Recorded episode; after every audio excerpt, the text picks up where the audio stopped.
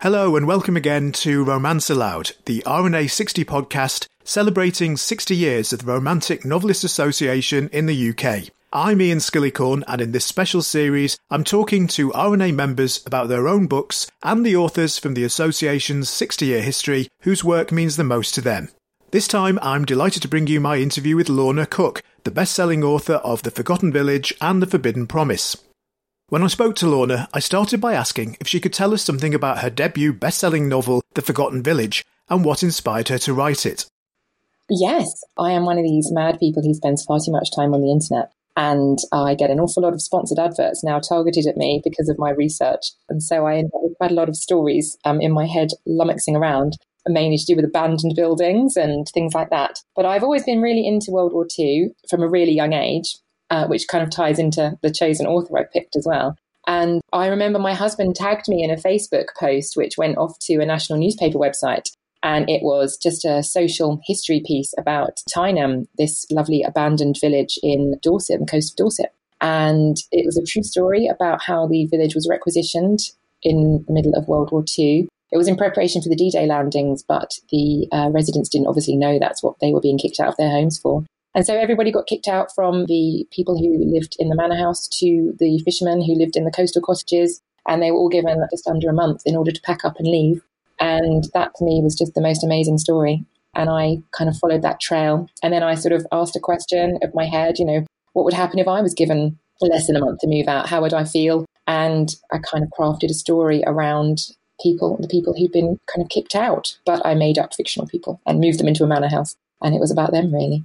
And I believe the villagers never actually returned to Tyneham, is that right? No, they didn't. They, they weren't allowed back. It was very complicated. But in short, in real life, they were given a requisition order and moved out, and they were told they could move back. And then they were told they could move back when the war was won, but they were never told when. And that was kind of the thing that the government held on to because it was a compulsory purchase order and they purchased the entire village afterwards because it was just sort of smack bang in the middle of a training ground. And so it wasn't very viable for the people to move back. So the manor house got taken as well, and um, none of the villagers were allowed back. And then after the war, they were all relocated around Dorset. I think the council built them homes. But they left lots of their possessions behind because they just thought it was temporary and they never got them back. So there's lots of things that were still sort of left in the village. And when you were researching the book, did you get a chance to visit Tyneham and see it for yourself? I did my research on the internet first of all, and then when I got to about 60,000 words, it coincided neatly with my children's Easter holidays. So we went down to Dorset for a week, and you can only get into Tyneham on a few days of the year. It's open for most of the summer holidays, I believe. That's when the army stops shooting because they still use the Lulworth gunnery ranges above it. So Tyneham's in this lovely little cove, and over the top of it, basically, they just fire. So it's always closed until, you know, the few days of the year and some of the summer holidays. So we went on the one day it was open in the Easter holidays and wandered around. My kids were probably a little bit confused as to why we were in this crumbling village when there was not a lot for them to do. So my husband took them off, and then I just went round and inhaled the atmosphere and read the placards around. And that was really the only place I could find information about each of the cottages and each of the people who lived in them and what they did and where they went after the war. I was so intrigued after they were kicked out. I was so intrigued as to what happened to them. Not a lot of what I read there got used in the book because I was already quite entrenched in my plot, but in terms of how the village looked and how far it was from the sea and where the manor house sits, because you can't see that now, um, that got knocked down, but it's kind of deep within the forest. And so that kind of information to me was quite in- interesting because I hadn't really got a clue what the layout was. So it's quite important to do that kind of thing, I think. So, did you find out what happened later on to some of the real life inhabitants, and did that inspire any of your characters at all? Do you know, I did look, and then I decided that I didn't, because it's historical fiction and not historical fact, I, I didn't want to kind of take real stories and feel like I was using them for my own benefit. So I wasn't really sure that I should take somebody's real story and incorporate it.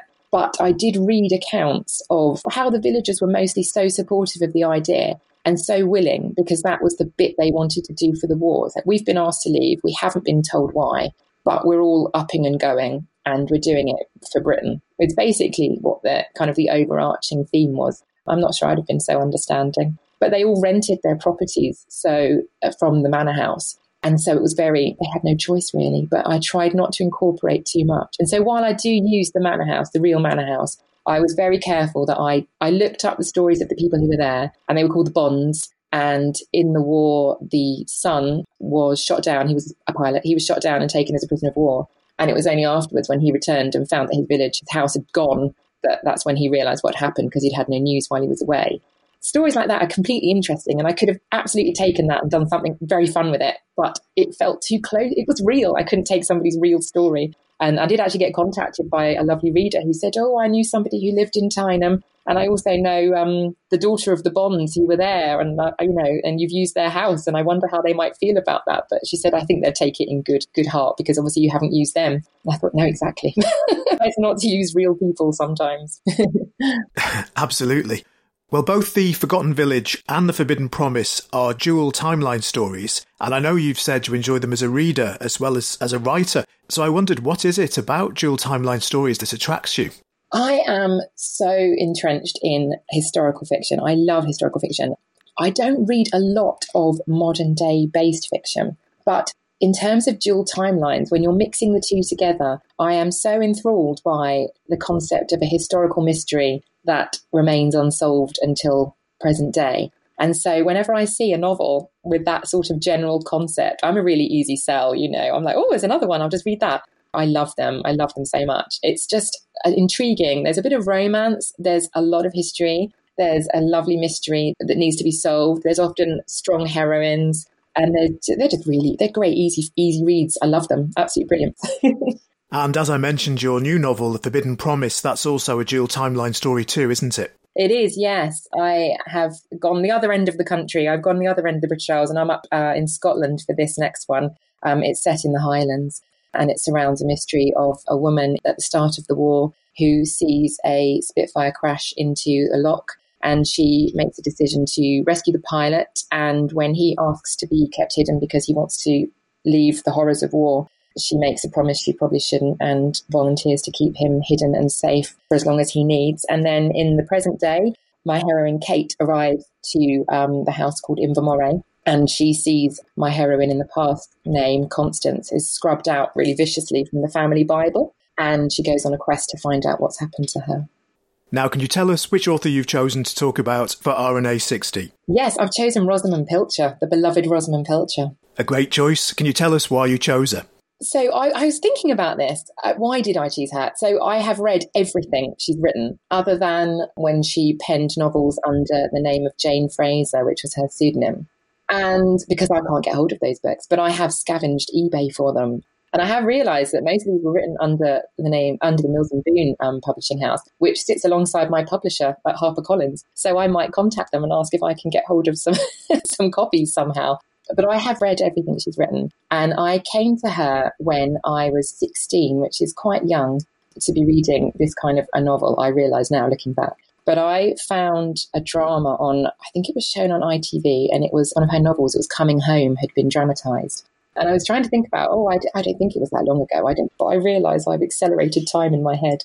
And I looked at when it was broadcast, and it was 1998. And I thought that, uh, oh, it has Keira Knightley in it, so it must be really recent, but it really was quite a long time ago. So I was 16 years old, I've worked out. When all my friends are probably out partying to Slipknot or whatever, I'm, I'm just going to watch a World War II drama with my mum and dad on Sunday night. And so I came to that, and I was so excited to find out that this dramatization was based on a novel. And it's a beautiful book. I realize they cut so much out when they, they dramatize, as they often do. And Coming Home is a beautiful novel about a girl called Judith who is young and she goes to boarding school and her parents go to Singapore during the war and she's sent to boarding school and she meets the Carey Lewis family and they basically adopt her in this grand crumbling house um, called Nancherrow and she goes to stay with them every holiday and then falls madly in love with them and the son and there's lots and lots of drama and lots and lots of heartbreak and lots and lots of World War II and a lovely old country house. It ticked all my boxes. It's fantastic.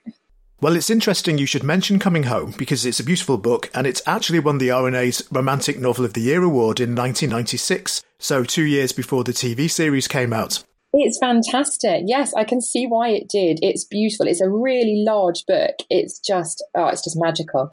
From then on, I, I just, I devoured everything she wrote. I went to the library and I took everything out. And for some reason, I don't know how I did it, I missed The Shell Seekers, which is a lot of people's favourite novels. Mine is coming home of hers, but a lot of people say the Shell Seekers and I don't know how I missed it. It must have been so popular, it was never in the library. That's probably how I missed it. And I, after my grandmother died, we cleared out her bungalow and I found her copy of The Shell Seekers completely battered and the spine cracked in so many places where she'd obviously read it over and over again. And so I have her copy um, of The Shell Seekers and I read that and oh, I fell in love with that book as well. She's written loads of little short books and short stories, so she was really prolific. She's just a marvelous sort of half saga, half drama. I'm not really sure what you categorize it as. It's just quite fast paced, but very, very lyrical. It's lovely. Yeah, The Shell Seekers, of course, was her breakthrough novel back in the 80s, and that was a TV miniseries too, wasn't it, with Angela Lansbury? But you hadn't seen that one first. No, I'm, I'm, i did see it eventually, but I missed it at the time. I think that was one of my more recent finds. And do you know, she's so popular in Germany. I found this out because I went to Cornwall. I used to work in Padstow, and I went to Prideaux Place, which is the country house at the top of Padstow, sort of up in the hill. And uh, they were filming a drama there, and it was all in German. I was like, what's going on? What's going on? And they said, oh, we're filming a Rosamunde Pilcher novel. I was so excited, but they're all in German. it would explain actually when I when I worked in Padstow, there were a lot of German tourists, and I don't think I twigged why until this like film crew rocked up all in German. Yeah, so that makes an awful lot of sense now. Yes, I discovered while I was preparing for our interview that apparently she's done loads for the tourism industry in Cornwall, and millions of Germans go there every year just to see the locations where the TV series are filmed. Oh gosh, that's mad! Uh, do you know that it does explain why I um? So they made a follow-up drama. We should be talking about books, shouldn't we? We've gone on to telly adaptations. They filmed a follow-up drama, which was awful, um, but it does star the absolutely lovely Joanna Lumley, who saves anything she's ever in. There was a lot of German actors in that, and you can tell it's been dubbed. And it was called Nancherrow. So I grabbed that and even bought that because I was so excited. And I thought, oh my gosh, there's a follow up. How have I missed the novel called Nancherrow? How have I missed this? But no, they've just they've just continued the book, and it's it's not great. It's it takes the happy endings and twists them on their head, and I hate that. Best to leave coming home where it was. I regret having watched it. oh, so Rosamunde Pilcher hadn't written the sequel herself. No, she didn't. And it was a British adaptation. They did show it on TV, which I obviously missed, but I got it on DVD. But no, she didn't write it. And I'm not sure how many of the German filmed ones now, how I think about it, that she actually wrote. I think they've just taken a theme and put her name to it, possibly. I, don't, i might be completely wrong about that. But um, I remember reading some read ups and some blurbs about some of the TV shows they'd filmed, and I thought, I don't recognise this novel. So perhaps they've um, just run with a theme, maybe. Yeah, it's fascinating.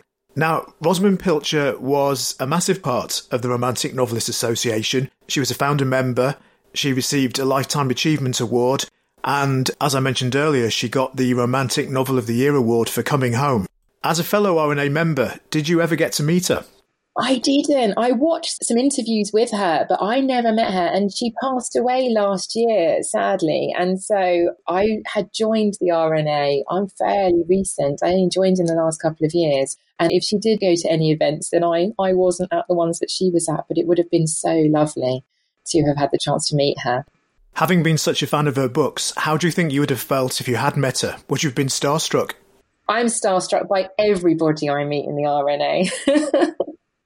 just ask Liz Bennick how I behave in front of her. I'm just like, hi, how are you? It's terrible. I'm all wide eyed and bushy tailed at everybody. and if you'd had that opportunity to speak, what would you have said to her? Oh my gosh, what a good question. I don't know. I, I do not know. I'd have probably just chatted nonsense at her and I would have asked for tips and pacing, pacing tips, I think, from her because she's quite a master at that there's a long time in between, in coming home especially, there's a long time in between anything huge happening.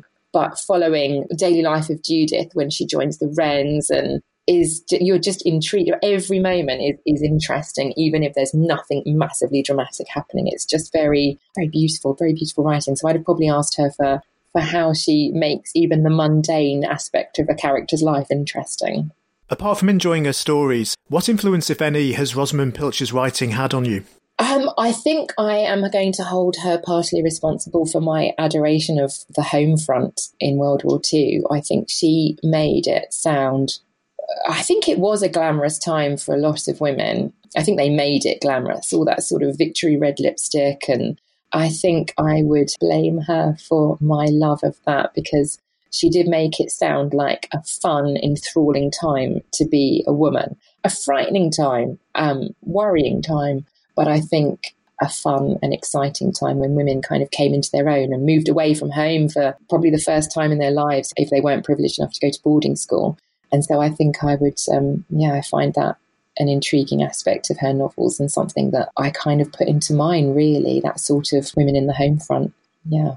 I think I might know the answer to this question, but for anyone who hasn't read a Rosamunde Pilcher novel, which one would you recommend they read first? I would recommend Coming Home, definitely. But do you know the Shell Seekers as well, because it's set at the same time, and she didn't do a lot of novels, from what I can re- recollect, set in the war. Winter Solstice and September, they were also really a few of her really big novels. And they're equally as enthralling, even though they're set more now than they were, you know, in the past. But I would say Coming Home. And The Shell Seekers is a very close second, although a lot of people swear by that as their favourite novel. So start with either. Just start.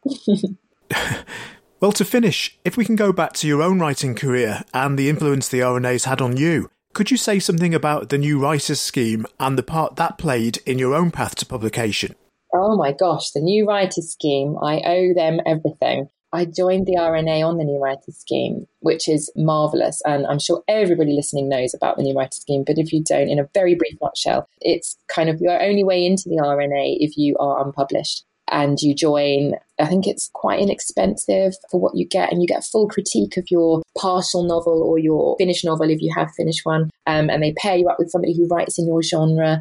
And so I got the wonderful Alison May, and she critiqued my novel and I used oh she wrote me pages and pages of feedback and it was uh, you know it was marvelous here's what you've done really well here's what you could make better and it just went through it was like I think it was about eight pages long it was fantastic and as a result of her and the new writer scheme I submitted my novel to a few agents and was lucky enough to get some offers and then became published basically which is a very short version of what happened but a, a more sort of podcast friendly version in terms of time but it's not only that, it's the friendship as well. And I came to the RNA at a time when I just had my second baby and I was on maternity leave. And I guess I probably was feeling quite lonely. And of course, you're surrounded by um, baby stuff and fictional characters, which is a deadly combination. Sort of not really getting out and about. And so when I joined, I um, joined the Chelmsford chapter, which is the one closest to me, and I've made some absolutely lovely writing friends and we kind of meet up really regularly. I'm actually going to lunch with them in about an hour.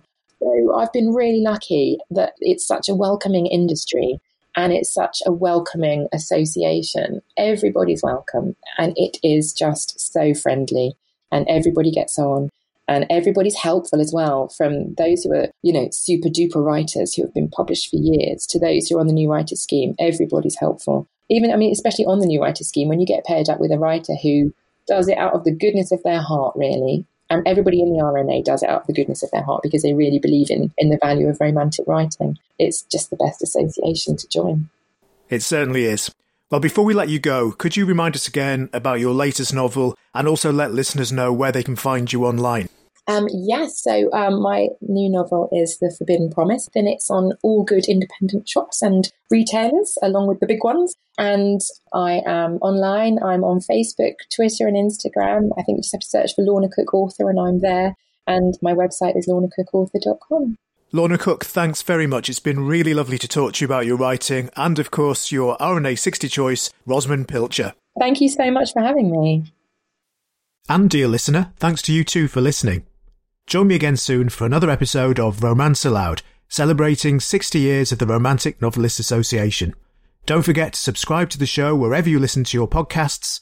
And if you've enjoyed this episode, we'd be really grateful if you could leave us a positive review. To find out more about the Romantic Novelists Association, go to romanticnovelistassociation.org. The show notes for this episode, with more information about Lorna Cook and Rosamunde Pilcher, can be found at wyndhamaudio.com forward slash RNA. That's Wyndham, W Y N D H A M, audio.com forward slash RNA. Take care, and I hope you'll join me again next time.